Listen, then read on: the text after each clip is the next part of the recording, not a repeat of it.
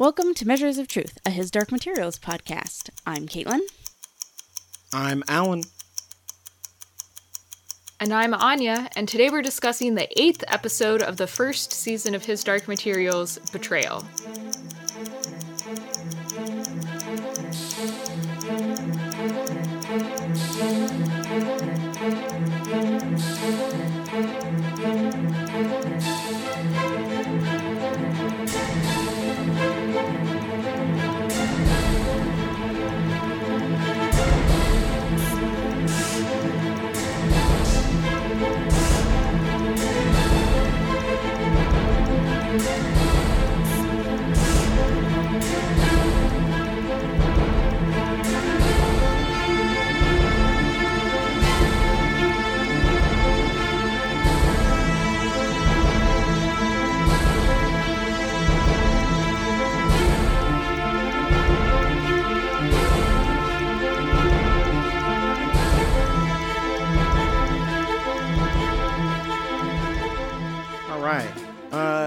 Jack Thorne finishes out his octology of episodes with this one.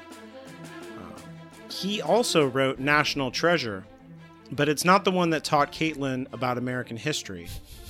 Uh, it's a British TV show about a comedian and a sex scandal. Oh, that sounds interesting. I've never watched it. It might be good. I don't know. He seemed he's a good writer, so it's probably good. Uh, Jamie Childs came back from the last episode to do this one. He worked as a second unit director on a lot of episodes of Poldark, if you've ever seen that. So that's kind of where he cut his teeth. All right, this week's summary is at the Science Cabin, which sounds like an awesome place to visit. There's lots of talking. Lyra and Asriel have a heart to heart, and Asriel makes it clear that he doesn't want her there and that he doesn't want the alethiometer, upsetting Lyra. Lyra and Roger talk about how Roger is creeped out by Asriel and how parents are more trouble than they're worth. They worry about the future but decide not to consult the alethiometer. Asriel wakes Lyra to talk about the nature of dust, original sin, and crossing over into other worlds.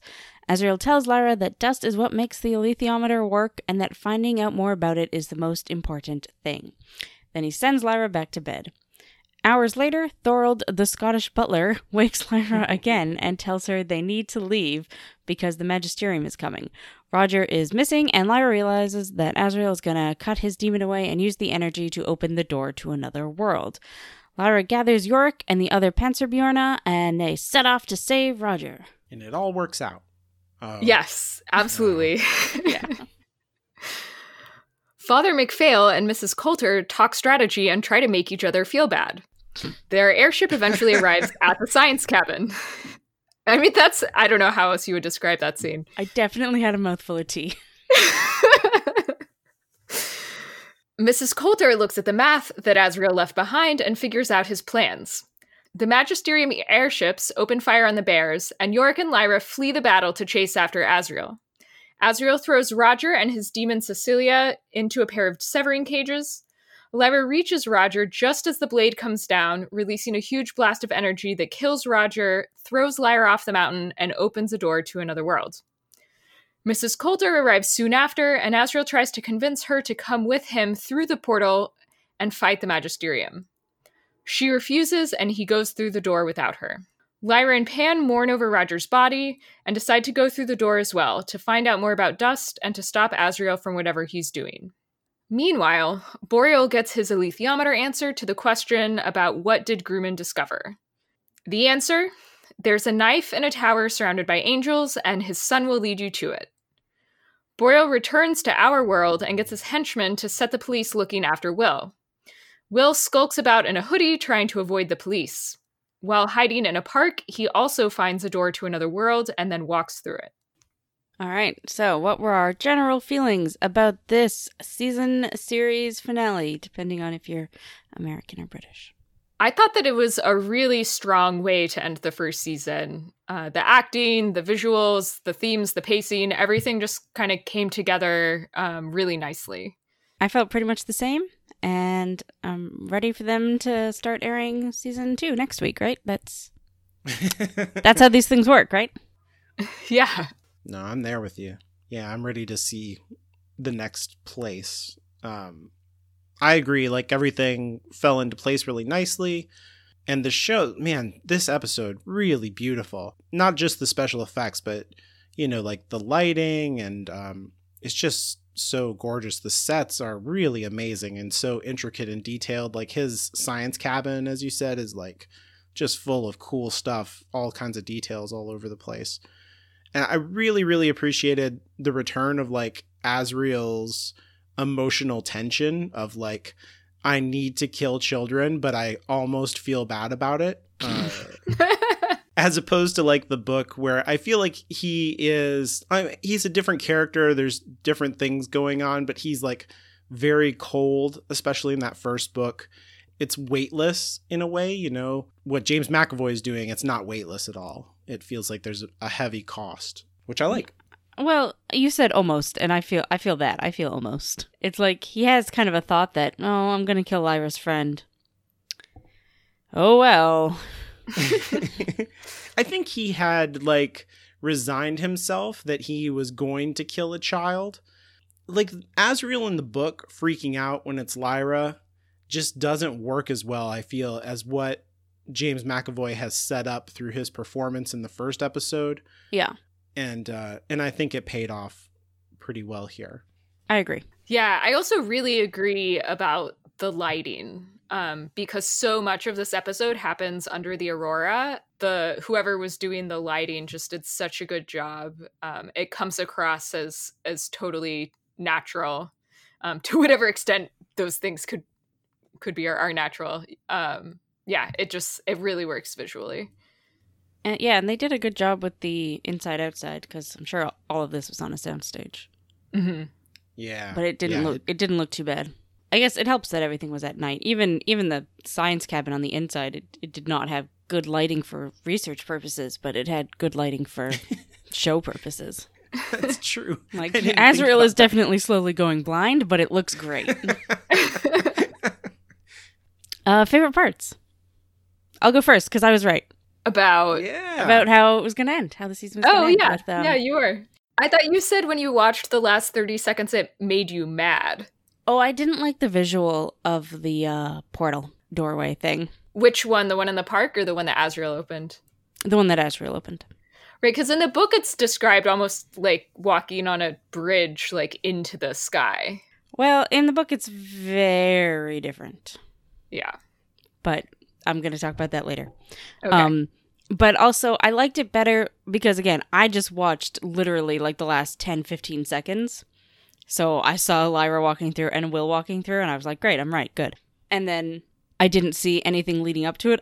I didn't hate it as much when I saw it all with context. I see. Yeah, it is very different than what I imagined in the book. I really liked her like walking through it and then cut to credits. I was like, "Oh, that's that's good." Um, but I could see, yeah, not being into the look. Yeah, maybe we can talk more about this later, but I thought it was interesting that the two different doorways looked so different from each other. And I guess maybe that's just because they were like made with different methods. Yeah. Yeah, I don't even know. Can we talk about that outside of spoilers? This is my problem. yeah, I don't think we can. with Yeah, how. Okay. Okay, well then maybe we'll talk about it in season two. But I just I noticed that and I thought it was interesting. It's good that you notice though, and that you're like asking those kind of questions. I think that that right there, like, is good visual storytelling, right? Like, it's this looks different than the windows that we've seen, and what does that mean? And it actually does mean something. It doesn't. It's not just it's the end of the season, so it's it's gonna look cool. There is actually a reason for that. Mhm. Yeah. But what, what was your favorite part? I don't, you didn't talk about it. Oh yeah. So as usual, I'm gonna have like a list of favorite things instead of just one. In general, I thought they pulled off all the conversations really well. It can be hard in any medium, TV or otherwise, to have scenes that are a lot of talking with very little action. I thought all of them in this episode worked really well. I especially loved that first scene between Lyra and Asriel, where she's like criticizing his choice in women, and then he kind of turns and is, you know, talks about how he knows he's a bad dad and he was never really trying to be a good dad anyway. There's just like a lot of emotional ups and downs that I thought that the actors did really well. Also really loved the scene between Mrs. Coulter and Thorold because like he's pointing the gun at her head the whole time, but she's doing all of the talking and she has all of the power in that situation. I feel like that just says so much about her character and and they obviously know each other from before. Um, so also like their past relationship. And then the one that just made me laugh so much is when uh, Father MacPhail uh, is in the science cabin and he just mentions uh like plenty of people staying here there's some sort of encampment in the living area like like it's clearly a child's play for it but he's trying to be all serious about it and i just that was the funniest moment of the episode uh, for me i really loved it MacPhail is such an alien. yeah. Like that's such his whole thing. Is like, I think someone was enjoying themselves here. Maybe. yeah It's like he needs to go hang out with other humans a little bit more hmm It was weird. Um, I I actually really like a moment. You just reminded me of this between Coulter and MacPhail, where she's like, "Don't touch anything." I'm sure it's there's traps everywhere. And I was Mhm. like, "Oh, I never thought about that. Are there traps? I don't know." D&D would suggest yes. Right, right. I really liked this is I guess a weird thing to like, but it was like the most affecting thing to me in the episode. It was heartbreaking. Uh, Lyra says, I didn't even get to say goodbye after Roger is severed, and like I just started crying. The way that, you know, like Coulter and Asriel have their whole back and forth, and um, no one ever gives Roger's body a second glance. hmm And it just like it underlines that difference between the children and, and adults in this story and how like the adults and really this is like also a class thing because the Gyptians aren't this way, but how the adults are all caught up in whatever their job is or their personal crusade like Asriel. And the kids have like relationships and other people. I I don't know if that really landed for me. Maybe I I've actually just not really enjoyed Roger at all this season. Did you like it when he died? I didn't like, like, it when he died. I didn't like it when he died. I was just like, eh. i felt like i hadn't really loved roger up until this episode i felt the impact of his death both because of seeing lyra and roger together at the cabin and then lyra's reaction afterward Yeah, I think that this moment hit me so hard because like I've never really talked about it on any podcast, but um when I was a little kid, we would move around a lot. Like I moved around about once a year. And from from 3rd grade uh to 6th grade, I had like a best friend who like I stayed the night at his house every single weekend and we did all kinds of stuff. Um, and one day, like my parents were divorced, so we used to spend the summers with my mom, and then we would come back uh, and be with my dad all year because they lived so far away from each other. And one summer, we came back from my mom's, and we're in the airport, and my dad is like, "Hey, we're driving to Louisiana from Chicago." And I was like, "What?" He's like, "Yeah, we moved while you were gone." And like I never got to say goodbye to that best friend, Right. and then he died after that. Oh, jeez. And so I've never been able to say goodbye to him. And so like it just brought that back to me and I was like, "Uh," and I lost it. I don't think she says that in the book cuz I definitely would have probably got hit by that. No, in the book it plays out differently because Yeah. the the machine doesn't actually happen. What happens is Stelmaria, Stelmaria, whatever, has Salcilia, whatever that dæmon's name is, in her mouth, and then Roger and Lyra, or at least Roger, they sort of fall, and and they're separated by distance, and that's what causes the Mm. the separation. At least that's how I'm remembering it. So Lyra had his body while the scene between Asriel and Mrs. Coulter was happening. Yeah, I think this is like trying to kind of parallel the scene with um, Mrs. Coulter and Lyra, you know, where Mrs. Coulter saved Lyra, but Lyra's not able to save Roger.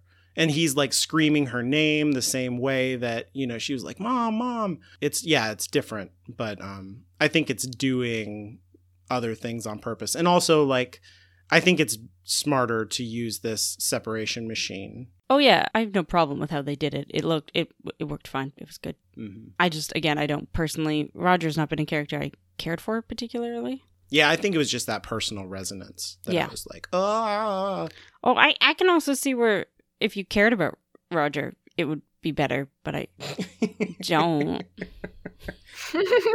uh least least favorite part? So the one thing in this episode that I really did not like, and maybe this is just because of the comparison with how it was in the book, but I did not like the rationale that they used uh, to get Lyra and Roger to not check the alethiometer. In our episode about the these book chapters, um, we talked about how it is kind of necessary for the story to address this, right? Because on some level, Lyra is kind of omniscient. She has this like really strong power that the alethiometer gives her. And so um, based on like what we know so far about how the alethiometer works, we need some kind of conceit to prevent her from foreseeing what Asriel wants to do uh, to Roger. why didn't they ride the eagles to mordor i don't know Yes, exactly. And so in the TV episode, it basically just comes down to them not trusting the alethiometer. Uh, Roger says, Does it know everything? Does it know everything that will happen to us?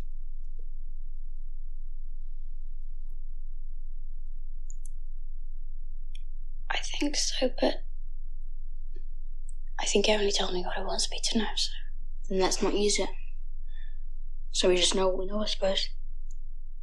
And so they decide not to look at it for that reason. And that just seems, I don't know, kind of like a cheap and and like not really sensible reason. I don't know. It feels like it's coming out of nowhere in that moment. Like it's an interesting idea, but they just kind of like bring it up and then abandon it. Um, and in the book, they do something really different, um, which works so much better for me. Basically, they make it so that they're both just kind of so tired and they like know that it's possible that something bad is going to happen, but he almost just like doesn't want to know.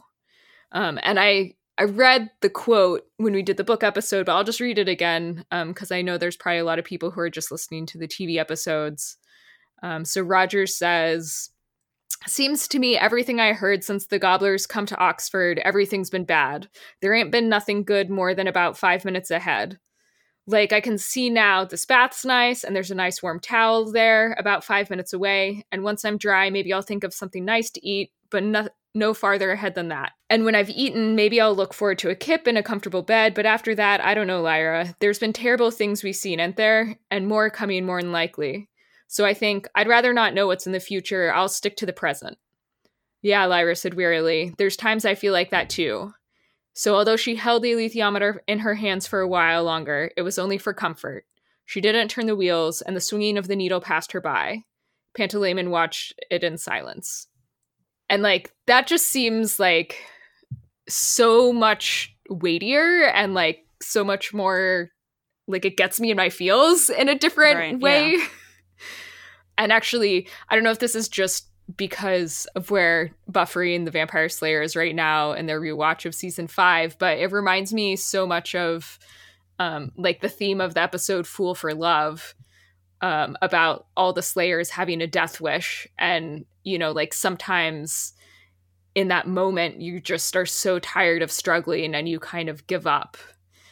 And and I think that's something that like everyone can really relate to it was like one of my favorite parts Mhm. about this section of the book and the fact that that they did something different here that just like didn't work for me um yes so that very long explanation um is my least favorite part I the thing that bothered me about that bit in the TV show is they could have just not had them talk about the alethiometer and because they've had so little alethiometer in the show, we wouldn't have even thought, why didn't they check the alethiometer?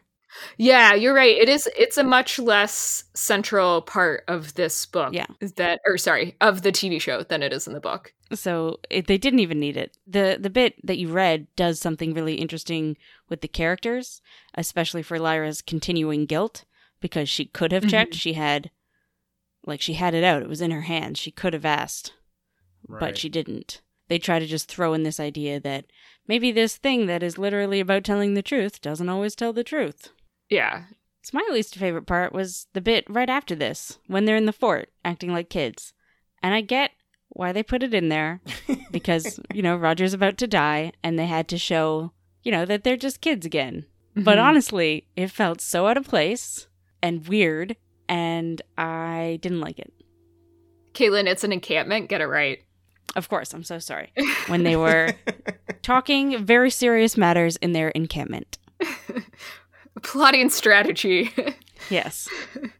But again, I get that they were like, please feel for their friendship and how much they like each other because we're about to kill one of them. Do you think that they want us to kind of like ship them as like if Roger had lived, like are we supposed to believe that this would have kind of become something else? Okay, I had that exact same question because in this scene, I really liked part of it, but hmm the whole section of dialogue about like changing each other's lives struck me as like very romantic in a way that the rest of their relationship was absolutely not romantic and it felt super forced and out of place and i was going to ask if you guys felt like that was romantic energy and i just watched the folgers incest christmas commercial for the first time For the first time? I know. I apparently. I was not. you have not been doing Christmas right, Anya. Oh my god.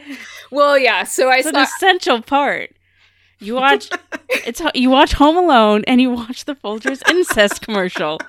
That's Christmas. So yeah, I like. I read the GQ article and then ended up watching that and a couple parodies of it, and um, that scene in the fort just like really reminded me of that. Because it's like you know you're like totally on board and then you're just like whoa that got real weird kind of fast and i am not don't like it. Okay. So I hesitate to do that, to put that sort of thing on them, although I, I have kind of felt it in, in other places too, especially from Roger. Um, Yeah. I hesitate to talk about it though, just because I feel like, is that just my cultural biases? You know, friendships can be just as important hmm as romantic relationships. So I don't like to, you know, take a friendship and be like, oh, they're trying to make it seem romantic just because they're a boy and a girl. When I'm like, Caitlin, stop being that asshole. I think my personal feelings on being touchy feely would be affecting it because I'm like, they're hugging. They must be in love. Because that's the only reason you would ever hug anyone ever. this part that you're talking about, I actually cried through, where it was like we've changed each other's lives. Like that was another part. I cried in a lot of this episode actually, but uh I didn't think of it in a romantic way. But some of this tense stuff, it doesn't feel like they're trying to be like, "Uh, they're in love, but like like this is like the way it could start for two young kids and if they continue to grow up together, maybe it would you know what I mean. Yeah. I, I also feel that way, but I also feel like maybe that's just us being like, Oh, yeah. Yeah. maybe it's them also being like, uh, heteronormative i mean overall i i thought it was fine but i can see why you would not like that I, I am enjoying that all of like that the two of us are like having completely different opinions on everything than Alan. yeah Alan is like, Oh. I was so attached, I cried, and we're like, fuck this bit. you know i don't i don't think it was roger it was it was honestly like when they did that part that was when i thought of my friend um from my child which was like a, such an important part of really my entire life was that person and how precious he was to me. That just knocked me down especially because i knew it was coming. And then for her to say that line later i was like oh i'm actually dead now. Uh, okay but what was your least favorite part? No caitlin's not done. Oh. Oh, okay. So my other thing, I didn't like Asriel's line about the Republic of Heaven, but just because I feel like it's come in at the wrong bit. Like that's a that's a big thing from the books, and I I didn't like having it here. So that's just me being a snob. I thought it was very out of place here, and I feel like if you were watching it, like where like it just felt like it came out of nowhere. Mhm. hmm Because of things that happen in the book, that line is very much tied to very emotional bits for me, and so I just hated having it here. Do you think if he rewrote the books in some kind of George Lucas way that he would put that here? No. No, cuz Asriel was uh lying to Mrs. Coulter in that bit in the book. He was saying, "Come away with me, we'll destroy dust." I wonder about that because I, I do feel like it's a George Lucas thing where like maybe Pullman meant exactly that, and then later he was like, actually, he was lying to her. Like, Maybe, but it works for Asriel's character, I think, because oh, it we, totally we talked works. we talked about this when we were during the book. He's lying so much during those last couple chapters, but you don't question it at all because he's not Mrs. Coulter. Yeah. Right. Yeah. Yeah. Yeah. You're right. Yeah. It's.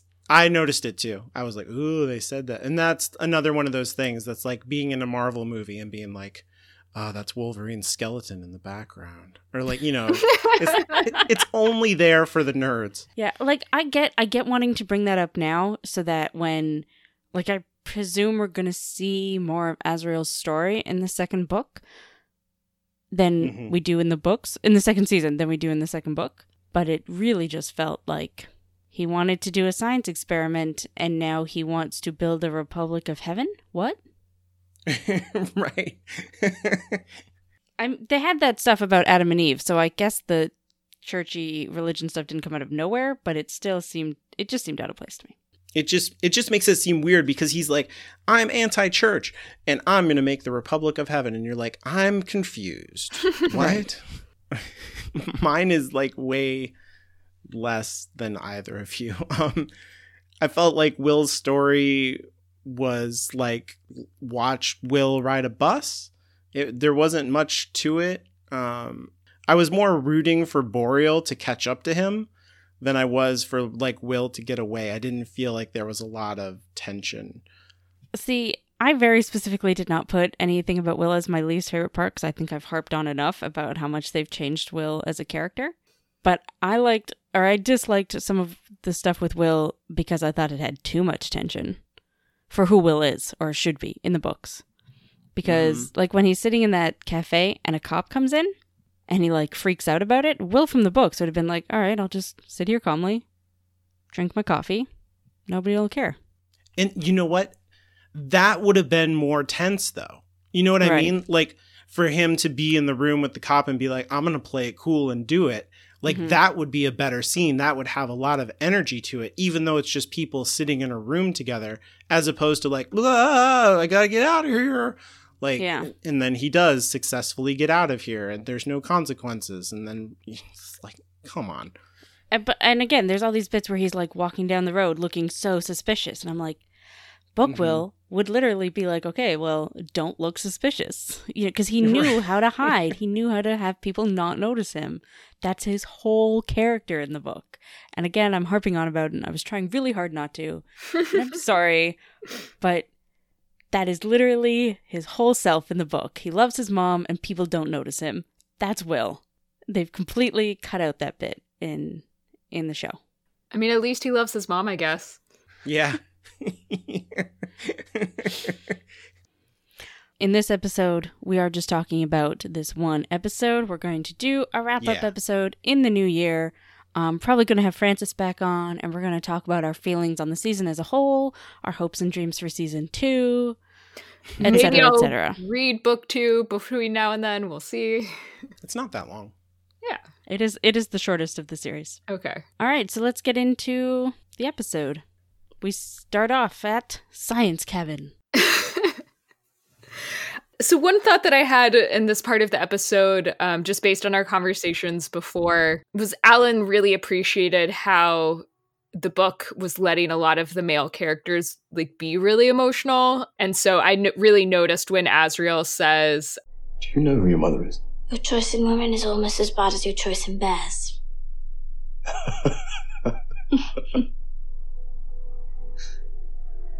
I don't think we should continue this conversation. Why not? Because it is getting sentimental. Sentimental. And because I wouldn't like to. Are you crying? It's unnecessary. Lyra Belacqua, you are stronger than that. yeah. because it kind of goes a little bit against what you were saying before um but it also maybe like indicates the conflict within his character um and it also kind of touches a little bit on something we talked about in our book chapter episode which is that by the time we get here we haven't seen As- Asriel in a while in this case since episode 1 so we've kind of like forgotten how much of an asshat he is because he's been built up in Lyra's mind as like the polar opposite of Mrs. Coulter um, and someone who she really likes and feels relatively connected to. And so it's kind of like getting slapped in the face. Yeah, and it, I actually think it works for him because he he's almost kind of Mrs. Coulter-ish in this episode in that he's keeping all the emotions in and just Mhm. putting out this blank sort of front, presumably because he knows he's going to murder a kid. So I think a lot of his telling Lyra to not be emotional is really him not wanting to get emotional himself. Yeah, exactly. Right. It's like it's totally a defense mechanism. Yeah. So I think it works and it's Mhm. still and it doesn't counteract all the other things that they've done. Yeah, I completely agree. I also really loved in that scene how she like claims her silver tongue name and is like really standing up to him in a way. I it back way back in the first episode, I predicted that Asriel would um like kind of arc to where he was less sensitive and less connected because he's so kind of tender with her in the first episode, and then he's like, "Why am I caring about her? Why am I letting myself do this?" But we didn't get enough of Asriel for him to have any kind of arc, so I feel like this is as close to an arc as he could get. Like this is him putting up literal boundaries around Lyra and and being like, you know, you have to like control all of these emotions or you're never going to get the job done. You have to be less connected to people in order to get what you want. That's like the lesson that he's trying to give her that is like the thing that has um that's the reason he's up on a mountain by himself with his butler, you know, Mhm. because he's like got all these emotional boundaries.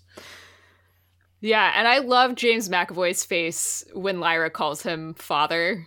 Like he's oh, that was just like such a great moment. I did enjoy all of their interactions. Like even when he has that like second conversations with her after Thorold says, "Maybe you should put a little effort into this." Oh yeah.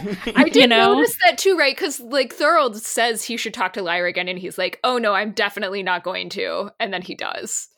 Yeah. So it- that again, that's like speaking to the the like conflict within him and how he's the difference between how he wants to be and how he actually is.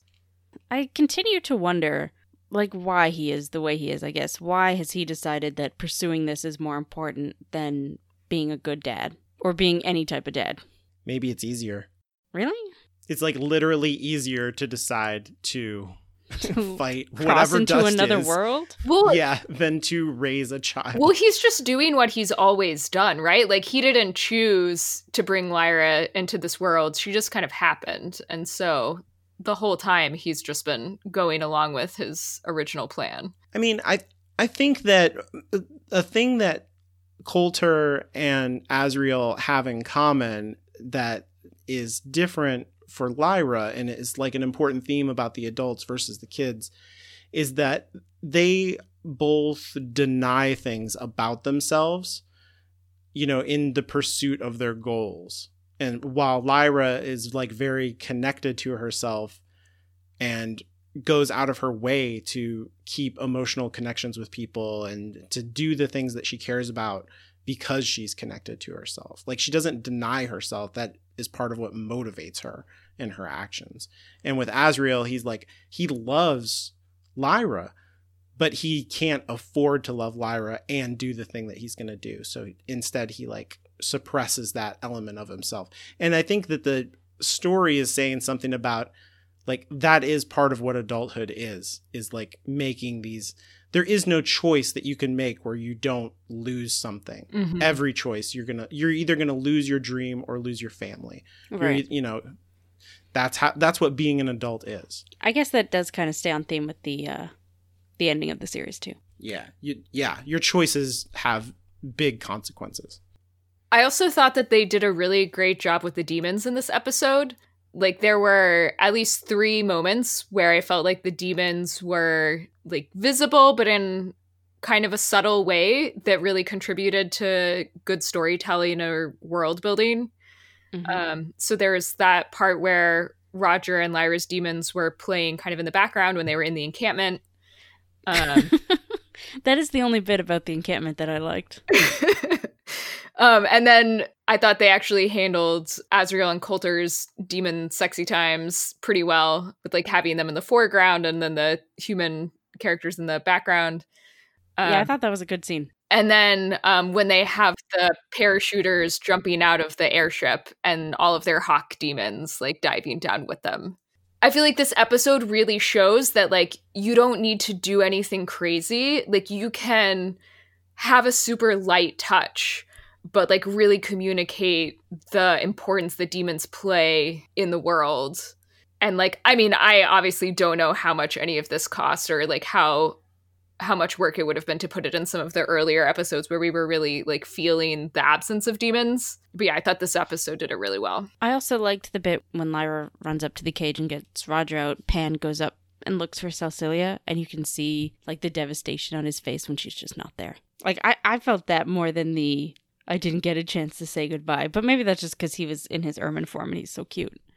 And, and then he looked sad and cute, and I was like, oh, Pan. During the episode seven live tweet, there were a lot of people commenting on those falcons or whatever they are um, for the Magisterium guys because you can see them as Mrs. Coulter walks by them in slow motion and stuff. Mm-hmm. and people were like, "Why aren't they wolves? This was going on."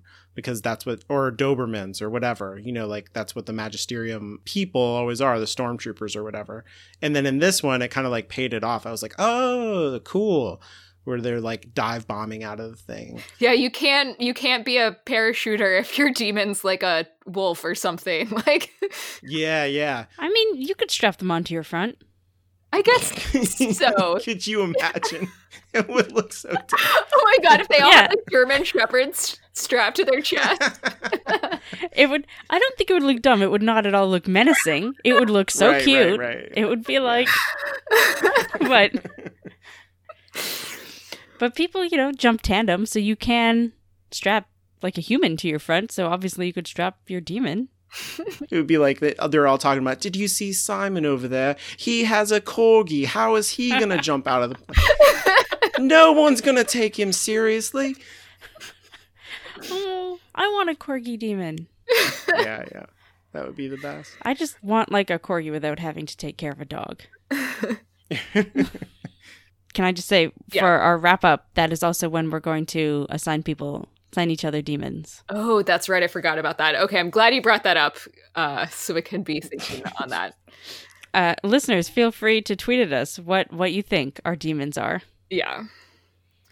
Um, I was just gonna say, speaking of the battle, I thought the way they integrated the battle into the episode here was perfect, which is to say it was like very minimal and like flashy, but for a super short amount of time. Yeah, and I like that we got to see the bears and the fire hurlers.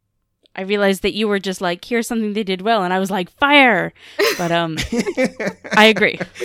yeah, it was like you know, like the bear fight. It was all about like Lyra's reaction to it and her terror at the violence and stuff. I really liked that. Mhm. Yeah, and you know, they can kind of save money that way, but also it just works way better for the storytelling. Okay, and so this I think is maybe a bigger question, but I think we should talk more about the fact that Lyra fails in her main goal. Um, and like obviously book readers are going to know that she's not going to succeed in saving Roger. Um, but I was curious what you thought about what new viewers might think. Like, do you think it's obvious going into it that Lyra's going to fail? Because I kind of, when I was watching it and watching her scramble up the mountain to where Asriel was, I felt like just based on like the pacing and the visuals and everything and and what we're kind of used to, I kind of felt like maybe she could actually succeed. I thought that there was at the very least going to be more of a struggle, just mm-hmm. probably just because that's how it was in the book. Yeah. I felt that they paced it well because of how Asriel was lowering the thing and it was lowering slowly and you could kind of feel how much effort he was putting into it. So it did feel like there was a chance for her to get there on time. I guess that's not super unique to have the protagonist fail, but among YA type kids books, it's pretty unique. In our book episode, we talked a little bit about how Lyra seems to succeed in all of this kind of like little steps along the way. Like she's really able to talk herself out of some bad situations, especially with like Iofur and the bears.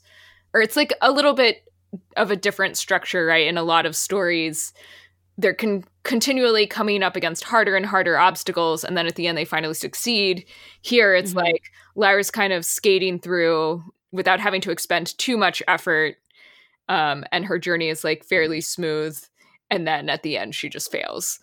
The, yeah, they had mm-hmm. a a little bit less of that in this. I feel like well, a lot of her little successes that were in the book just aren't in the show. Right. Like, they cut them because for timing. Yeah, yeah, which is which makes sense. Mm-hmm. And then a lot of her big ones were like in in Bolvangar, she doesn't get the kids out. You know, they're still in there and then the battle just happens in Bolvangar. So it doesn't feel like everything going smoothly for her. You know what I mean? Yeah. So it, it feels differently in the show. That's a good point. I think you're really right. You like you're really grabbing onto something that this like visually it is doing the thing that stories usually do to be like, you know, the the bomb is ticking down to zero. Yeah, the blade is and, very slowly getting lowered. She's yeah, scrambling yeah. up the hill. Like she, you know, got the bear and then got to the thing and then crossed the bridge and then In fantasy usually does like pull the bacon off the fire at the last second and you get to have your cake and eat it too.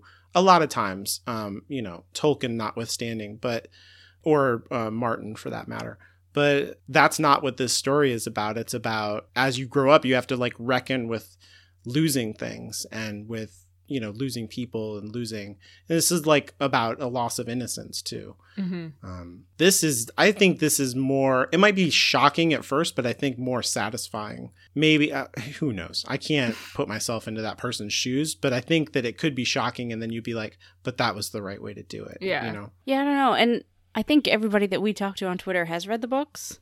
Yeah. yeah. So it's it's hard to have any idea what what a new listener what what what their mindset is going into this.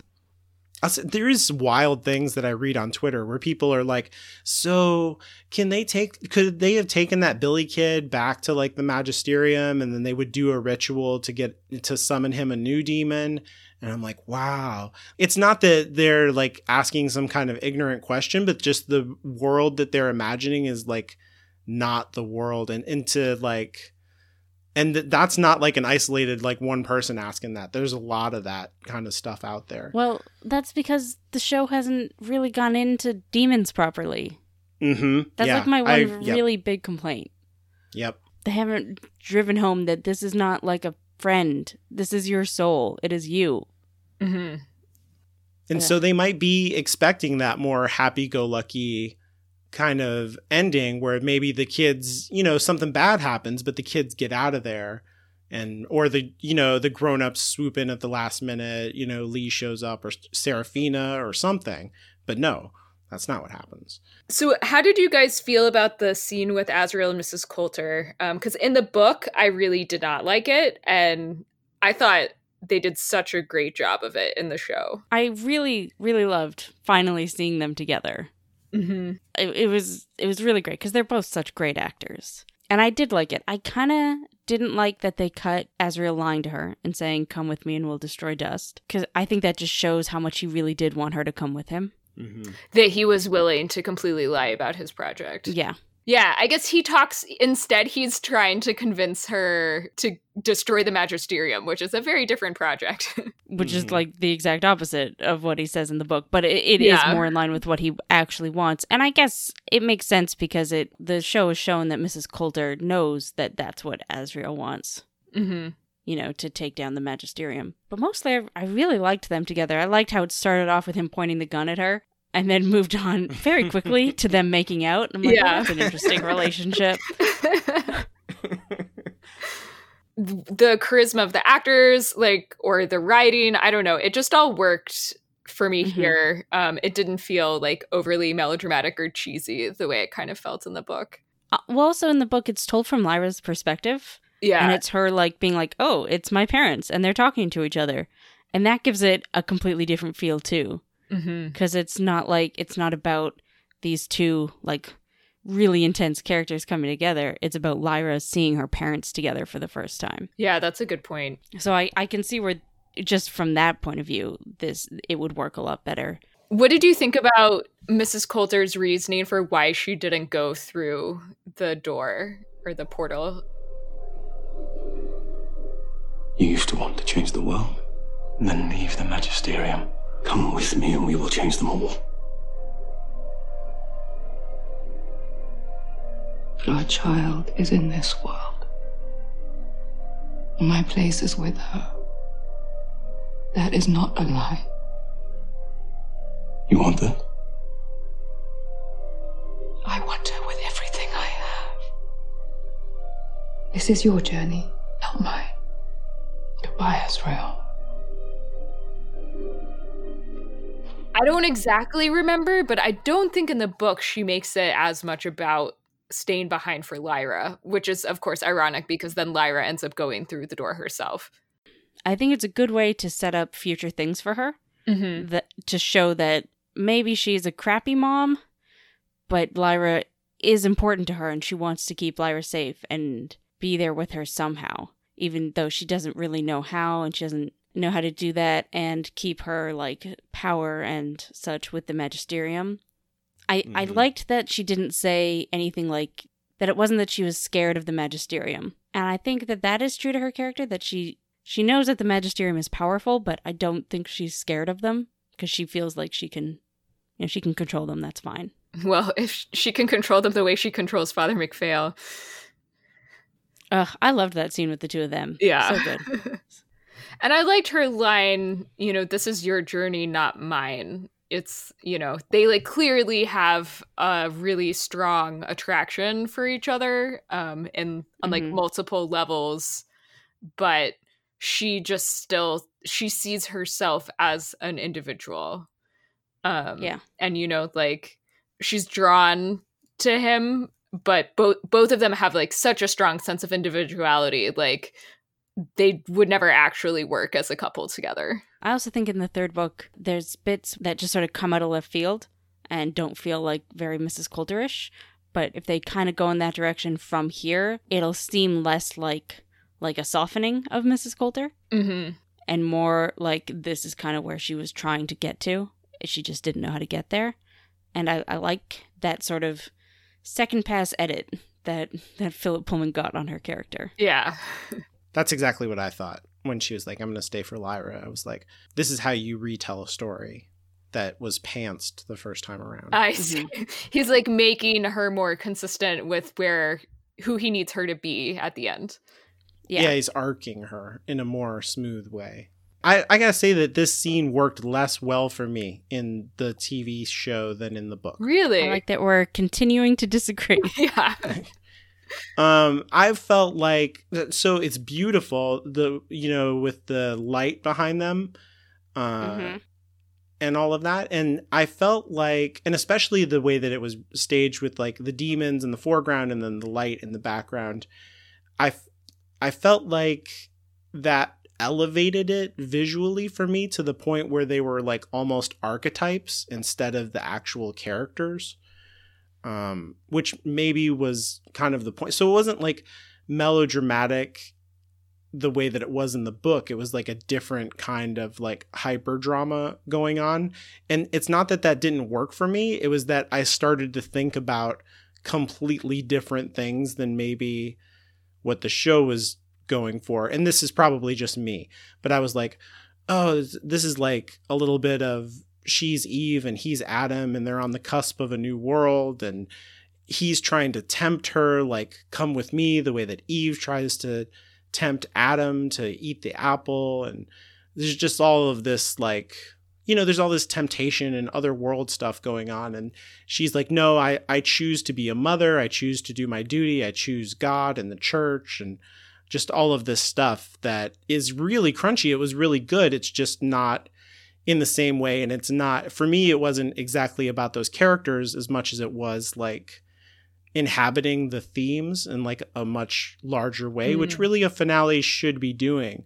Um, but it wasn't. I don't know. It just wasn't hitting those specific characters in that particular emotional moment for them in as effective a way as the book did for me.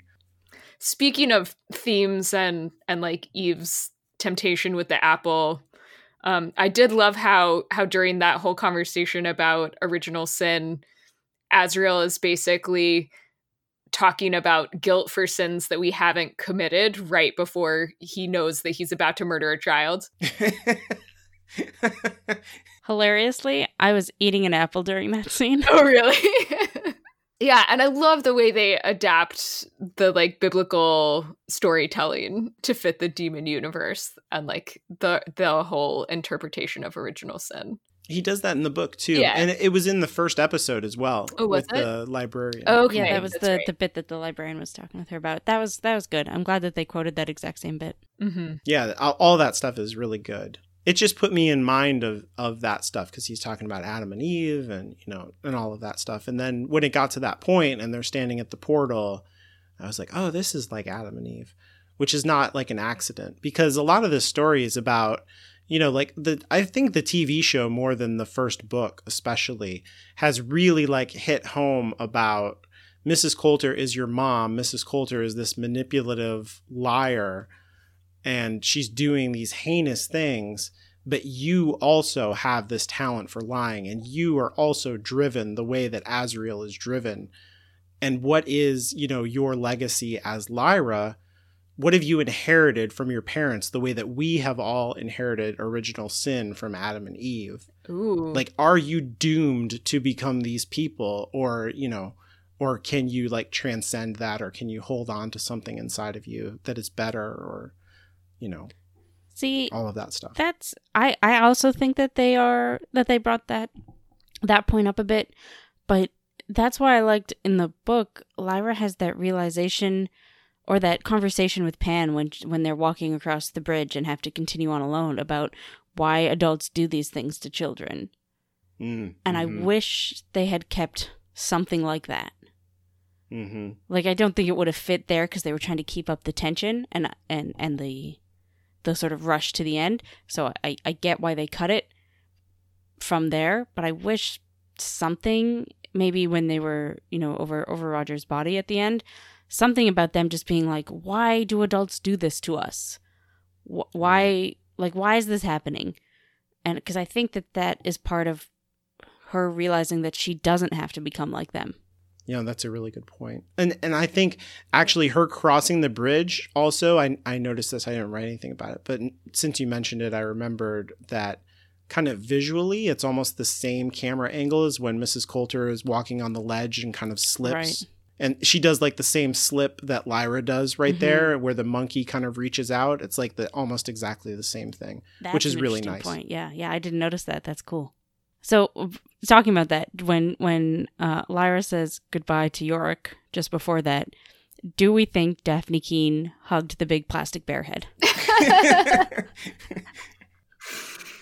yes, I just want all the behind the scene footage of that. Like I loved the video that that Lin Manuel Miranda posted. but oh, oh yeah, one eye good. running around with the bear head yeah. in Prolescent. Yeah, yeah, that should great. definitely be one of the bonus features if they put out a, a DVD. I just want it all. I want all the bear head. I guess the only other thing that I really wanted to talk about was uh the when Lyra and, and Pan are, are talking over Roger's dead body and deciding what they're going to do for season two. of course, they framed yeah. it exactly that way. Yes, of course. we need to find dust. We thought it was bad because grown ups said so. What if it isn't? What if it needs protecting? You're saying we could go and find us before he does. Do you know what that means, Pan? We'd be alone. We've always been alone. Apart from Roger.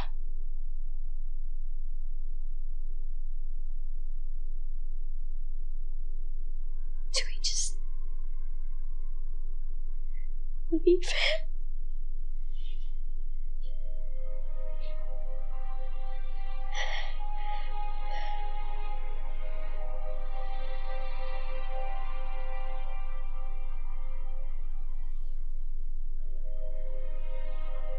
We gotta make sure they don't win.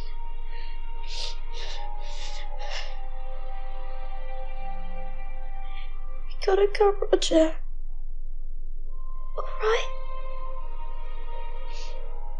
Me and Pan going to go into the skies and we're going to search for dust.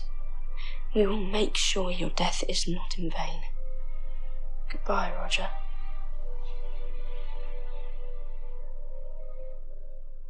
No, so I liked, well, I did like the bit where she says, but we're alone when, when they're talking about going on, or we'll be all alone. And Pan says, we've always been alone.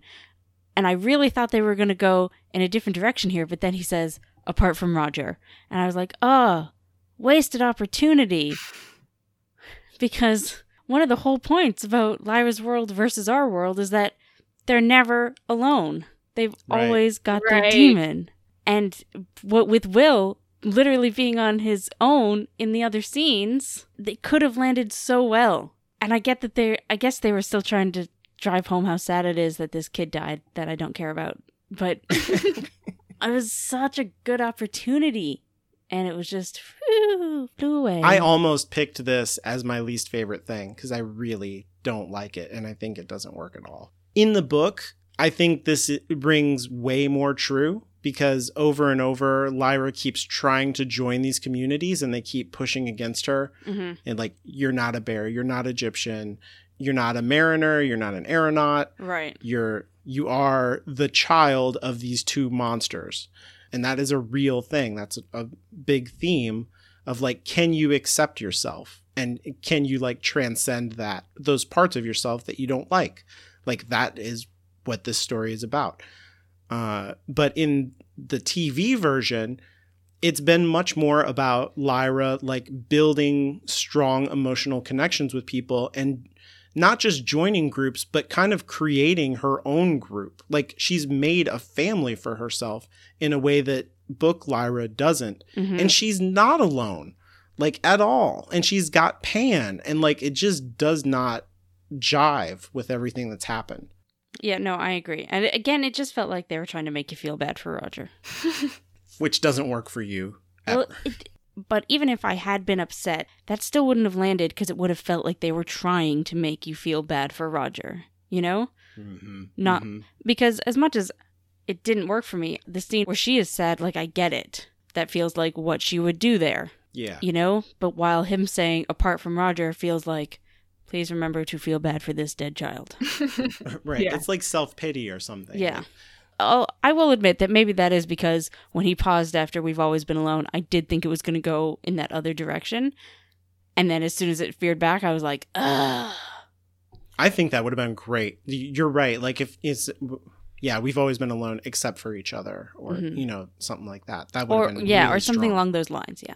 I should mention just briefly the rant that I went on about bonds breaking. Like, if we're using this as a scientific metaphor in chemistry, when you form a bond, that releases energy, and breaking a bond, you have to input energy to do that. So the, the like chemist in me was like, ah, this metaphor is backwards, but you know, whatever.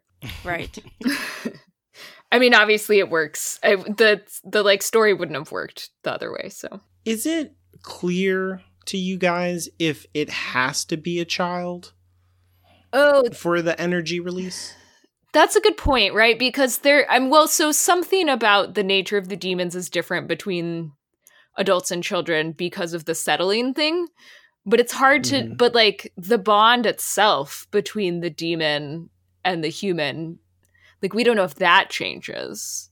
Yeah, they've only been well, they haven't only been doing this to kids. They've done it to grown-ups too, you know. So like was there an energy release then? Like if they hadn't shown up, would Thorold have been killed? Not the friendly jail Is butler. that why he was there? um oh speaking of Thorold, he seems to know the whole plan and is like Master Bruce, maybe don't kill a kid, but if you gotta, I will help you out. Like, what? Like what? Does he know the plan, or d- it wasn't clear to me? Oh, I think he definitely knows the plan. I think it's That's just fucked up. like, yeah, but I don't know, like loyalty Okay. to your employer.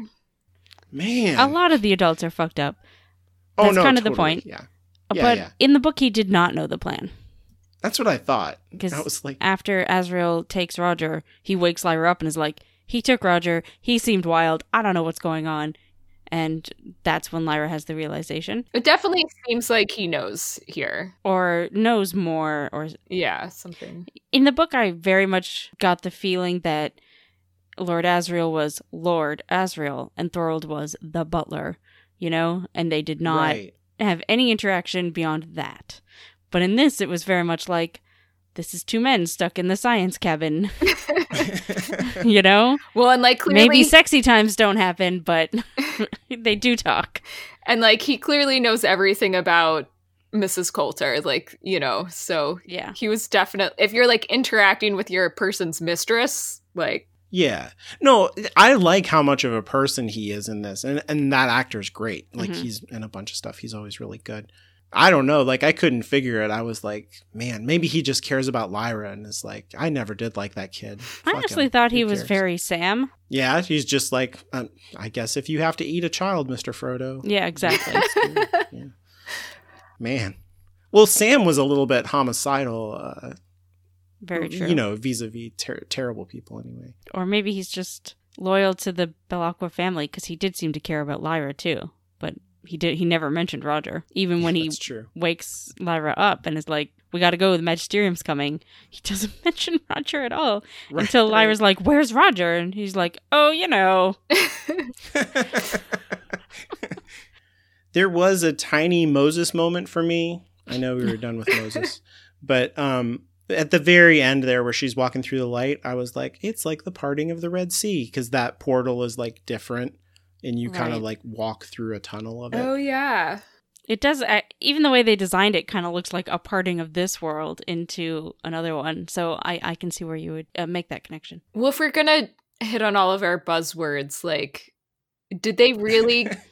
they didn't really revisit the prophecy or ideas of teleology that hard in this episode, which is fine. I like didn't even feel that absence until right now. Yeah, I mean, the teleology that you get in the season is more like I was saying before, this like biological legacy of Mrs. Coulter and to a lesser degree Asriel, but only because we have seen him less. You know, like how much are you just the function of your biology? If your parents are both psychopaths, are you a psychopath? Kind of a thing.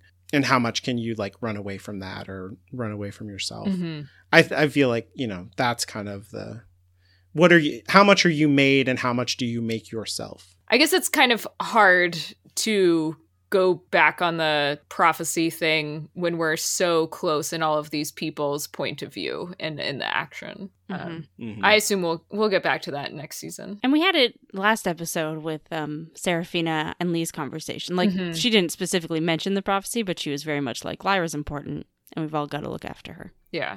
Uh, Mrs. Coulter saying, y- you know, choosing Lyra as her number one thing. I think that's sort of her teleological, her her ultimate end. yeah it's tricky to it's kind of unfair of me really honestly i was thinking about this this week to like bring up teleology in the story at all because like you know like a story is like a a thing if a character is not doing a job like a specific thing in a story then you're like a bad writer and so on a certain level like every story has teleology in it because you know that's like the reason this person is here is to make you cry or to make you they're the funny one or they're the strong one or you know whatever so like st- that's just how storytelling works but like i think this story is actually like about that too you know Yeah, I was to say it's interesting to bring it up in this story just because of how much it is about these characters are these archetypes. But what could that mean if looked at it from a different perspective? yeah which pullman definitely does Yeah. Uh okay, here's a question for Anya. With them bringing up Adam and Eve here at the end and how that story is important and if if you remember, just say that. But if you don't remember, like, where do you think that that's going? How do you think that that's going to play in? Wow. Okay, that's a hard question. Um, I do not remember. Okay. Can I wait and answer that in the wrap up? Because I feel like I need to think about it more. Absolutely. Absolutely. Um, if we have any listeners who haven't read the books, please also yeah. feel free to send in your predictions. But everyone I've talked to has definitely read the book, so I don't know. I don't know about that. No, I feel like I think they've definitely been hitting on dust as kind of like an unreliable force of some kind. But other than that, I don't really know. I mean, based on how I know that this book series is really held up by atheists, I would say like like the ultimate theme is going to be something about original sin being bullshit, but that's more intuition and metatextual than something that's in the text. I mean, he literally like says that in not bullshit, but like Oh. Oh, I think yeah. he rejects original sin in this episode, right? Like, you mean McAvoy? Yeah. Yeah. Yeah, but he's also like about to murder a child. So I don't know how much I trust his like ideas about guilt. Like, good point. And sin. Um, Objection sustained. Yeah, that's good. Do you think do you think that dust is original sin? Oh, definitely not. I really like what he says in this about. He once asked me what dust was. Truth is, I don't know. Why is the Magisterium so afraid of it? They're afraid of it because they think it is sin. Actual physical sin. Raining down from the sky, settling on humanity, and infecting our souls with evil. To be fair, it's a terrifying thought. For the longest time, the magisterium completely ignored dust. But then it was discovered that dust only begins to settle on humans going through puberty. The connection was made to Adam and Eve, and they labeled dust as original sin. Original sin? When did Eve's dæmon settle? when Eve ate the apple like the serpent told her to. Well done. And the serpent said, You shall not surely die. For the authority doth know that on that day that ye eat thereof, your eyes shall be opened, your dæmons shall assume their true form, and ye shall be as gods, knowing, knowing good, good, and, and evil. dust. You see, They have been trying to convince us for centuries that we are born guilty. And that we have to spend a lifetime atoning for the crime of eating an apple. Is there any proof for this heinous stain, this shame, this guilt? No, not at all. We are to take it on faith and on the word of the authority. But dust, dust is an elementary particle that we can record, measure, study, we can take photographs of it. And it has given them what they need a means by which to control, to oppress, to frighten, and to keep us where they want us on our knees. That's what my mother thinks she's doing cutting away our dæmons, preserving our sinless souls. If it is sin, like that's a really terrifying thing. Like that's a terrifying idea that like evil is like pouring all over us. And he, I think he's right about that. The like you know, the magisterium has made this connection and that's a scary idea. And so it makes sense on in a in a certain way. He's just like it does make sense if that's what it is, but it doesn't make sense that that's what it is. Yeah. Like, if you believe that, your fear makes sense, but it doesn't make sense to believe that. Okay, so I think I think that's it for this episode. This is kind of neither here nor there, but did you read that article about Ruth Wilson leaving the show The Affair that she was the star No. of?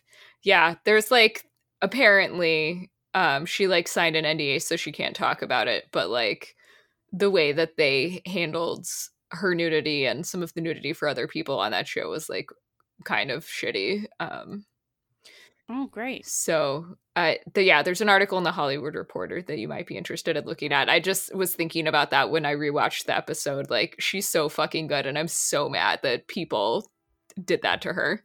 I love her. Yeah. She's great. I don't think I've seen her in anything else, but now I, I want to see her in everything. I she's so good. Yeah. I love well, looking at her face. Don't when watch she the acts. because Well, yes. know that that was like a shitty experience for her. Yeah, but every time, uh, in this episode, she has like a little smile, and I'm like, every time you give that little smile, I love it. She's so good. Because she'll say this like cutting thing, and then oh, little smile. I'm like, uh, I love you, Ruth Wilson. So that's it for today. Uh, join us next time, and we'll be doing our wrap up and responding to listener feedback. If you want to avoid spoilers, now's the time to say goodbye. Otherwise, stick around. If you like our show, please take some time to leave us a rating and a review on Apple Podcasts. I'm Anya, and you can follow me on Twitter at Strangely Literal. That's strangely, then L I T E R L. I'm Caitlin, and you can follow me on Twitter at Inferior Caitlin. Follow the show on Twitter at MOTPod. Uh, need more than 280 characters to speak your mind? Send your emails to contact at hollowedgroundmedia.com. Everyone special! Did I? I did not intro the spoiler section. Give me a second here. Okay. Spoilers. No, that's terrible, Caitlin. no, I think that's great. I mean, just we'll like just keep- put some jazz hands in there. Some, uh, I I was kind of jazz handing my fingers. I was gonna like spoilers. yeah. Okay.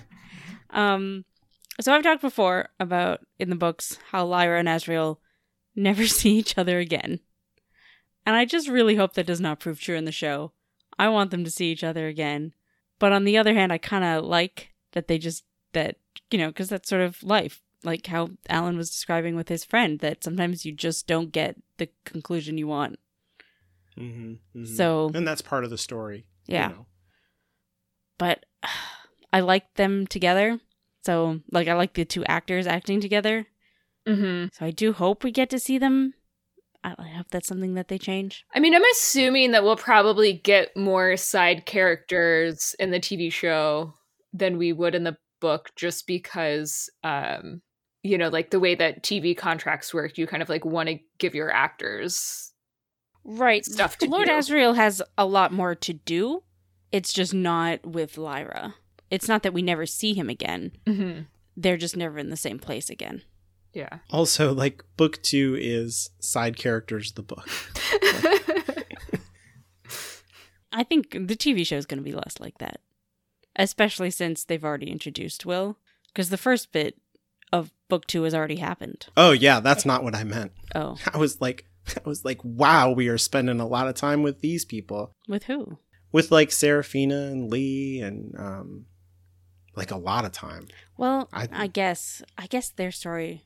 Actually, talking about that, that that makes it nice how their last scene was together because a lot of their stuff in book two is together. Now that you point that out, yes, we do get a lot of side character stuff in book two, but it never felt like, come on, let's get back to Lyra. It always felt like, okay, this is the story. We need this. Oh yeah, it's just a different a different kind of story Yeah. than the first book. I dislike how they've kind of made Lyra less of a wild child because the uh, the best bit in book 2 is when she asks the alethiometer if she can trust Will and it says, "Yeah, he's a murderer." And she's like, "Great, wonderful. I love murderers." Yeah. That's like my favorite thing in all of the, the whole trilogy. It's like, "Yep, he's a murderer." Like cuz not only does that make her trust him, but the alethiometer knew what to say to Lyra Yeah, to get it. her to trust him. so we talked a lot about whether or not the "I didn't get to say goodbye, I didn't get to say I'm sorry" scene landed emotionally for us, and while it didn't land emotionally for me, I do like that it sets up Lyra's guilt Mm. and Mhm, her mhm. her feeling that her interactions with Roger are not finished, thus uh, motivating her to find Roger later. I didn't even think about that because I couldn't think. But I think you're totally right. That's why that's there. Yeah, it is. That's like the same it's like the Mrs. Coulter thing. and it That's true. I actually really like it because it'll it'll be a good good thing to have in mind with her character in book two, and then also like kind of the cyclical nature of that of her in book one going off to find Roger, and then in book three going off to find Roger in a completely different way. Yeah. Maybe she could tell him that everybody's special.